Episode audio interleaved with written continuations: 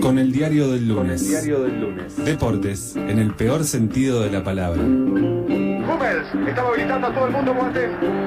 Atención que el tipo está habilitado. Higuaín, Higuaín, Higuaín, Higuaín, Higuaín, Higuaín. Ay, ay, ay, ay, ay, ay, ay. Le cayó del cielo la pelota al Pipa. Toda la información con bola sin manija. Bola sin manija.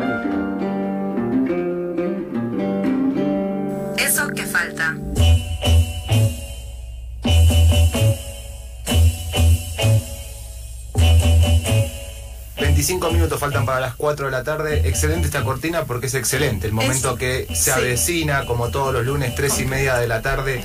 Llegó el momento de hablar de deportes, llegó el momento de estar al aire con los compañeros de Bola Sin Manija en esta ocasión. Este lunes 22 de marzo estamos en comunicación con quien es el CEO de absolutamente toda esta movida, que es Jumagu. Te saludamos, Jumagu. Bienvenido al 2021 a eso que falta. Hola, medio, Alejandro, ¿cómo andan? Sí, mucho tiempo que no hablaba con ustedes, ¿eh? muchísimo. Es cierto, Jumau, buenas tardes. La verdad, un honor recibirte en esta nueva temporada. No, el honor es mío, para mí es un lujo y un orgullo estar en, en el programa de ustedes, que además lo escucho siempre, ¿eh? no es que ¿Posta? hace un año que no hago nada, ¿no? Es No, el siempre momento. escucho. Sí, sí, sí, y hace un rato que los estoy escuchando, ¿eh? Muy interesante Eh, la nota de recién de Facebook. Jumagu, tenemos eh, último momento de te voy a pasar al aire un mensaje que llegó de Francisco Godínez, me Móvil. gustaría que lo escuches porque es información para abordar en esta en esta en esta columna. Perfecto. Breaking 1535. Ay, se te apagó. Se me apagó, va de vuelta.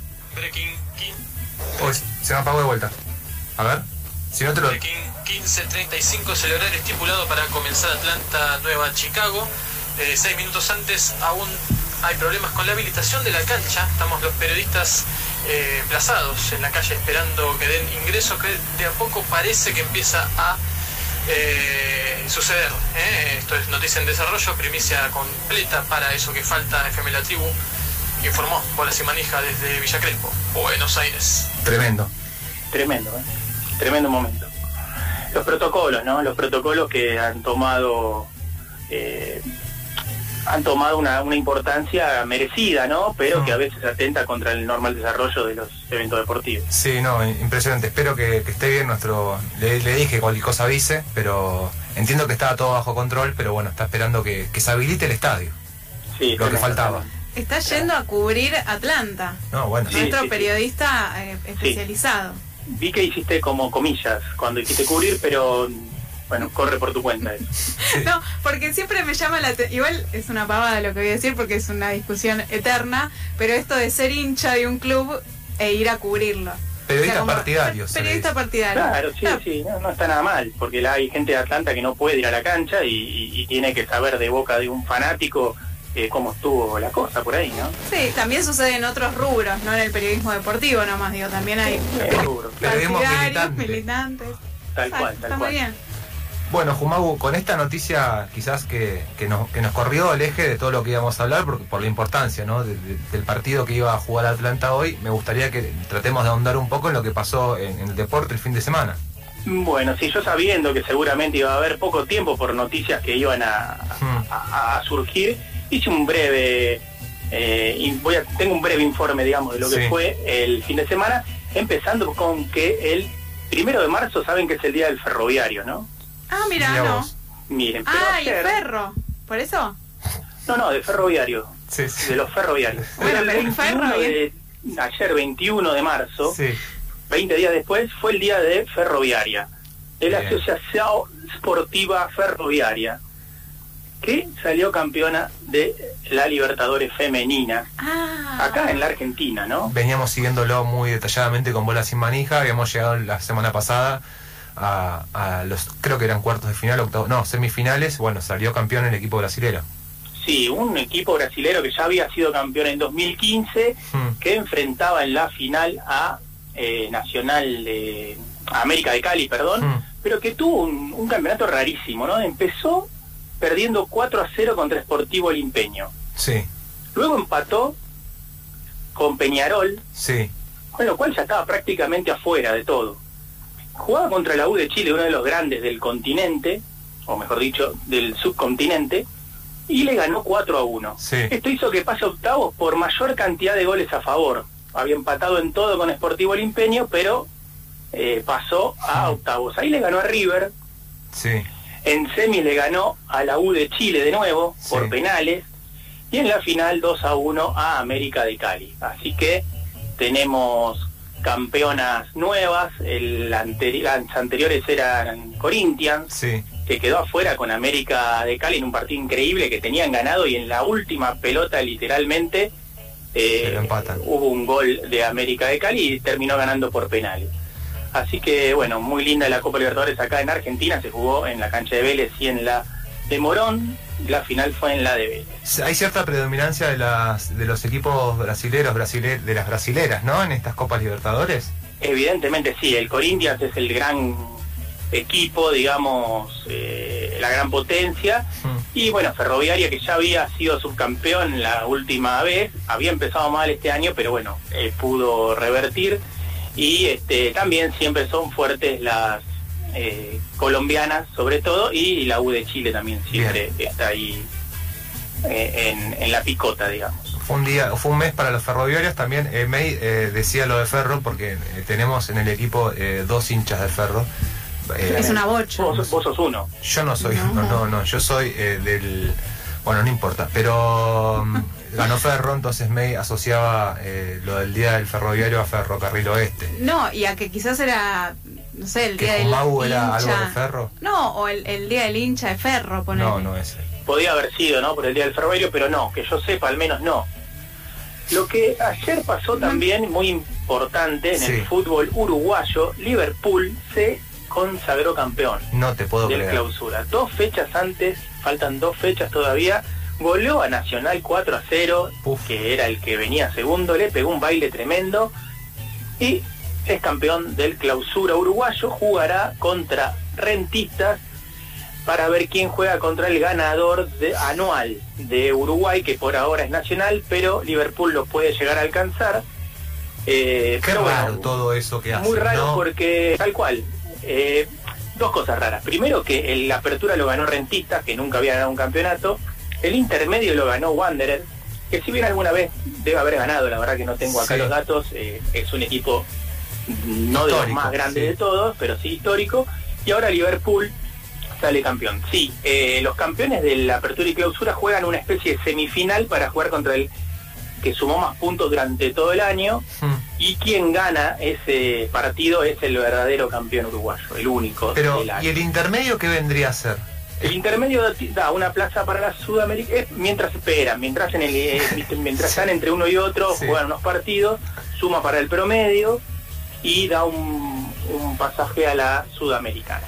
Que me sorprende siendo un país con tan pocos habitantes que hagan un torneo tan complejo. Podrían hacer un torneo simple, tipo todos contra todos. Pero vos decís que es por la cantidad de habitantes. No, no, es por la gana de complejizar un poco Pero la acá situación. también es una pedorrada. Acá es una pedorrada también. Bueno, pero acá se puede. Sí, bueno, pero. Sí, acá estamos eh, como uruguayizándonos Claro. en el sentido de los campeonatos. Pero bueno, Uruguay es casi primer mundo, ¿no? Sí, Sí, no, bueno. Marcos Valperín, el, el- uno de los dueños de Mercado Libre, agradeció ayer al, al Estado uruguayo porque el se, se vacunó. O sea, Bien. Y, y el negro oro también. Oro. No, no, no, un país esa, top, un país top. donde el Estado es fuerte y vacuna. No, y vacunas, sí. No, pero también pienso que, digo, por suerte salen, por lo menos este año, por lo que estás contando, salieron campeones otros equipos que Nacional y Peñarol, porque generalmente lo que sucede es que sale campeón, se van turnando esos campeonatos, y esas finales y semifinales son solo partidos entre el Nacional y el Peñarol para definir después entre el Nacional y el Peñarol quién sale campeón para jugar la Super del Peñarol para ver quién es el campeón anual.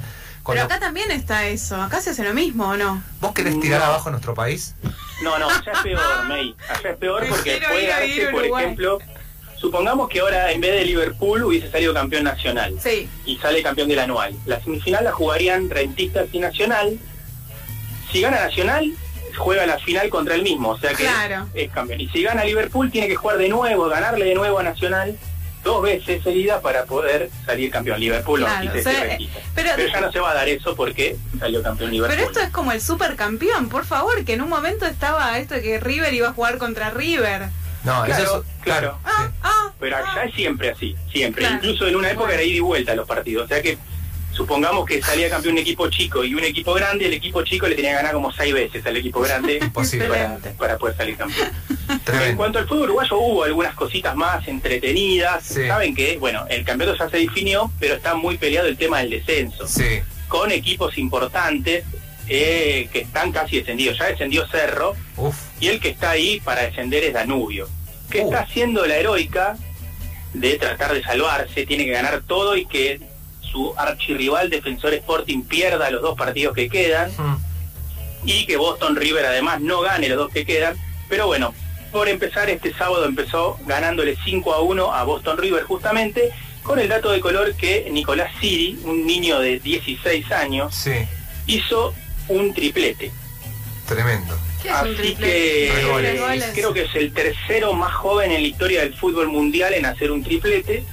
Después creo que de Pelé y no sé quién más. Mm, Y se quiso llevar la pelota, como es costumbre, Claro. pero el utilero de Boston River se la sacó al referí y No. no se la querían dar. No, Qué Hubo mal. arduas tratativas para lograr eh, conseguir el balón, el cual eh, fue entregado al final a Nicolás, que Al- se pudo sacar la foto en él y calculo que lo tendrá. al botija, ya-. Tengo una pregunta. El jugador de River que también este fin de semana metió Borré. Borré, mira. No tiene 16 años. No importa, pero se llevó la pelota. Sí, se la Sí, sí, llevó. sí, es, es un, Ah. es una tradición O sea, después de los tres de goles ya llevas la años. pelota. Claro, a los, Claro. a los tres goles. Messi tiene en su casa un, un cuartos de pelotas, lleno de pelotas, una especie de Un pelotero. pelotero de pelotas de fútbol. Claro, tal cual. Muy bueno. Así que bueno, eso por el lado del fútbol uruguayo. Sí. ¿Qué más tenemos? A ver. Eh, Pasó algo muy, ah, pasó algo muy sí. raro que no sé, digo, no sé si tenés la información al respecto, yo tampoco la tengo, pero te lo voy a tirar acá, quizás sea para investigar para unas próximas emisiones de Bola sin Manija en Perú. Decime, no, no sé. Bueno, hubo un equipo eh, grande de Perú, no sé si es el Sporting Cristal, no sé qué cosa de Lima, pero bueno, cuestión que descendió y eh, descendió, arrancó el torneo posterior, ya después de ese descenso, arrancó la primera división y el Tribunal de Justicia, de Disciplina de- del fútbol peruano, dictaminó que había ciertas irregularidades en el torneo pasado y lo hizo volver. Muy bueno. Perfecto. Perfecto. Estás hablando del Club Alianza Lima, uno de los más Ah, grandes. vos sabías, me estabas probando el aire. No, pero en el tiempo que hiciste la introducción del mensaje ya, bajó. Ya uno consigue, uno tiene sus, sus contactos y Sí. consiguió todo. Y tal como decís vos, revirtió su, su, su descenso y ya jugará de nuevo, ¿no? Uno de los ascensos más rápidos de la historia del fútbol mundial. Eh, Fue, un- fue un- Ya- una ya semana de récords. Y para, ¿y, es, y, por, y, y no te cambia todo el fixture? Bueno, que se, arreglen, que se ¿eh? arreglen ellos. Eso del Fixture igual viste que es un programita. Claro, es un Excel. Otra cosa Claro. que no entiendo cómo sucede es esto que pasó entre Lanús y Temperley. Temperley no, No, Banfield. Banfield. No lo puedo creer. O sea, es un Excel. Hay que actualizar el Excel. ¿Cómo es que no, No, se no, dan no es- cuenta? No es tan simple como un Excel, porque tenés eh, muchos partidos, muchísimos, y los Excel tienen una limitación en cuanto al número de celdas.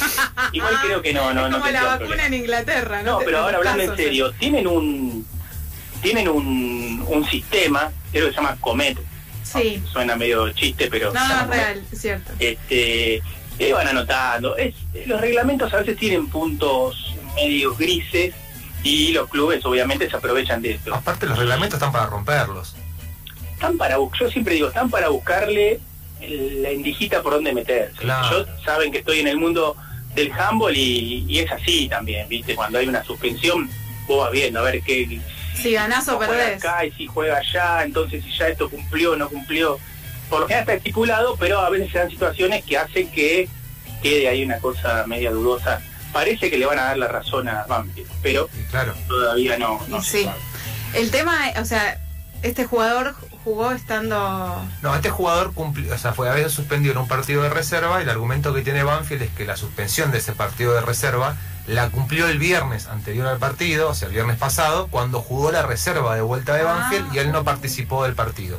Claro. Entonces, su postura es, este jugador ya cumplió su fecha de sanción, con lo cual está bien que haya sido incorporado en el partido que jugó, o que estuvo en el banco, porque creo que no entró, que jugó contra No, Lanús. sí, entró, Ah, a los ochenta y pico de Bueno, minutos. Sí, sí, entró en los últimos 5 o 6 minutos. El clásico del sur, ¿no? También hay que Claro. Que contextualizar ganó más. Banfield. 2-0. Terrible. El Sí. tema es que lo que dice Lanús, y que en algunos, algún punto puede ser lógico, Es que cuando te suspenden, suspenden por la jornada, no por un día en sí. Ah, Entonces, no eh, si a vos te suspendían en reserva, se supone que el otro fin de semana no podés jugar en la fecha de ninguno. Es como si fuera un jugador de séptima, eh, no puede cumplir en séptima y Claro, jugar, jugar en en- sexta. Claro, Ah. entiendo. Eh, no se puede, ningún, por lo menos en los deportes que yo conozco, no se puede. Todo esto Pero bueno, lleva- acá hay una cosa media rara y no sé en qué terminará. Todo esto me lleva, me hace pensar que la verdad que los clubes se preocupan mucho por incorporar jugadores, bueno, esas discusiones de a quién traen, qué sé yo, y en realidad lo que te hace falta es un buen buffet de abogados. Tal cual, como tiene justamente Lanús, una persona encargada de eso, de analizar jugador por jugador del equipo rival para ver si están todos en condiciones de jugar o no y en caso de que no, hacer la denuncia correspondiente, que es lo que pasó ahora. ¿no? Es lo que es lo que hay que hacer, a- apostar ahí. Yo también Sí, tengo sí. informantes, a mí también me llega información Sí. sobre el Día del Hincha de Ferro. La hincha de Ferro es el primero de octubre. Tremendo. Eh, y el Día del Club, que es diferente al Día del Qué Hincha, raro eso. es el 28 de julio. O sea, tienen dos días para festejar. Tremendo. Sí, Y tres, porque el día del ferroviario seguro también lo, lo deben festeja. festejarlo, claro. Festeja- y sí, si no festeja amigo. Ferrocarril Oeste, el día del Ya me lo imagino asarlo Claro. festejando el día del... ¿A quién? Asarlo. ¿El ferro? Pero qué duda te cabe que fe- Mira, no sabía. Me gustaría que salgan los hinchas de ferro de este equipo a bancarla, ¿no? Los, los últimos minutos de este espacio te quería hacer una breve reflexión quizás de lo que ayer fue eh, el cachetazo, ¿no? Sí. Eh, no sé si lo tenías pesado hablar, si te meten en algún quilombo, hablar No, de no esto. lo quería hablar, pero no porque no me metes en un quilombo, sino que porque no, no le di mucha importancia. Ah, yo Eh, tampoco. Una, una discusión típica, sí, es verdad. Yo, yo al menos no le pegaría a un compañero un cachetazo, aunque sea despacito, fuerte. Me parece que le hace mal a- al equipo. Al ¿no? cachete bueno, sobre todo. Y al cachete. Sí, no, mal momento para los dos, sobre todo para Izquierdo, que para colmo seguramente no escuché nada, pero habrá tenido que decir, no, no pasa nada, son cosas que quedan en la cancha. Parte de lo que es la vida, ¿no? dentro le debe querer agarrar el cogote, Y pero bueno, se comió un derechazo aparte. Terrible. increíble, increíble. Eh, aparte- Un datito rápido les Sí, tiro. por Sí, claro. Handball, handball, Sí, Argentina jugó el preolímpico, las chicas de la garra, Hmm. para ver si iban a Japón, un preolímpico ya eh, que venía recontra atrasado. Hmm. Eh, jugaban cuatro, se bajó Senegal, tuvo que enfrentar a Suecia y a España en días consecutivos, una tarea imposible que resultó imposible. Justamente perdió con Suecia 34-21 y con España 31-16 y se quedó afuera de la cita olímpica. Sí, los varones van a estar, eh, Claro. que ya habían clasificado. Los gladiadores se llaman los varones. Los gladiadores, sí. Que no sé si saben que Bolas y Manija le puso el mote de los pulpos en el 2010, cuando después de ganarle a la selección de Suecia en su país, en Sí. el debut del Mundial, eh, se hicieron hiper famosos, ganamos incluso el, el- el- el- la compulsa por cuál era el mejor No eh, apodo, pero... Vino Clarín. ¿A qué vino. Clarín? No, eh, Taddy Gallardo, que era el, el entrenador, dijo que a él le gustaban más los gladiadores. Ah, pero no, el obstante esto, no obstante esto, en el campeonato juvenil de Mar del Plata, Sí. mundial, él, la mascota, mejor dicho, era un pulpo. Pulpo, Bueno, dieron la Obvio. razón. De los Me gustaría que hablemos en la próxima emisión, por lo menos cuando vos salgas al aire, Jumau, sobre beach handball. Dale, dale. Bárbaro. Eso, eh, un Anota. deporte parecido al handball, Sí, que corre bajo la misma confederación, pero es otro deporte. Claro. Pero sí, sí puedo hablar porque conozco bastante de eso. ¿Cómo no va a conocer bastante nuestro por querido eso amigo le digo a él. Jumau? Claro. Jumau, te vamos a, a agradecer este, este momento de, de deportes en, en eso que falta y bueno, vamos a estar atentos a lo que nos informe Francisco Godínez en directo desde el Estadio de Atlanta. Siete minutos tiene para informar, si no lamentablemente va a quedar para otro programa, pero bueno, nunca uno sabe qué puede llegar a pasar. Te mandamos un abrazo grande. Un abrazo y déjame simplemente decir una cosita por Sí, ahí claro. un poco triste. Eh, estos días nos dejó Ale Torre, Sí. uno de los la pata BCM en Uruguay, este presidente de la Federación de Ping-Pongo de Uruguay y la Mundial, ¿no? Alguien que conmigo dirigía el, en las tinieblas, en realidad, el ping-pong con obstáculos, y lo vamos a extrañar mucho, Vamos a brindar con una cerveza Jennifer en su honor. tal cual. Te mandamos un abrazo grande. Un abrazo. Abrazo.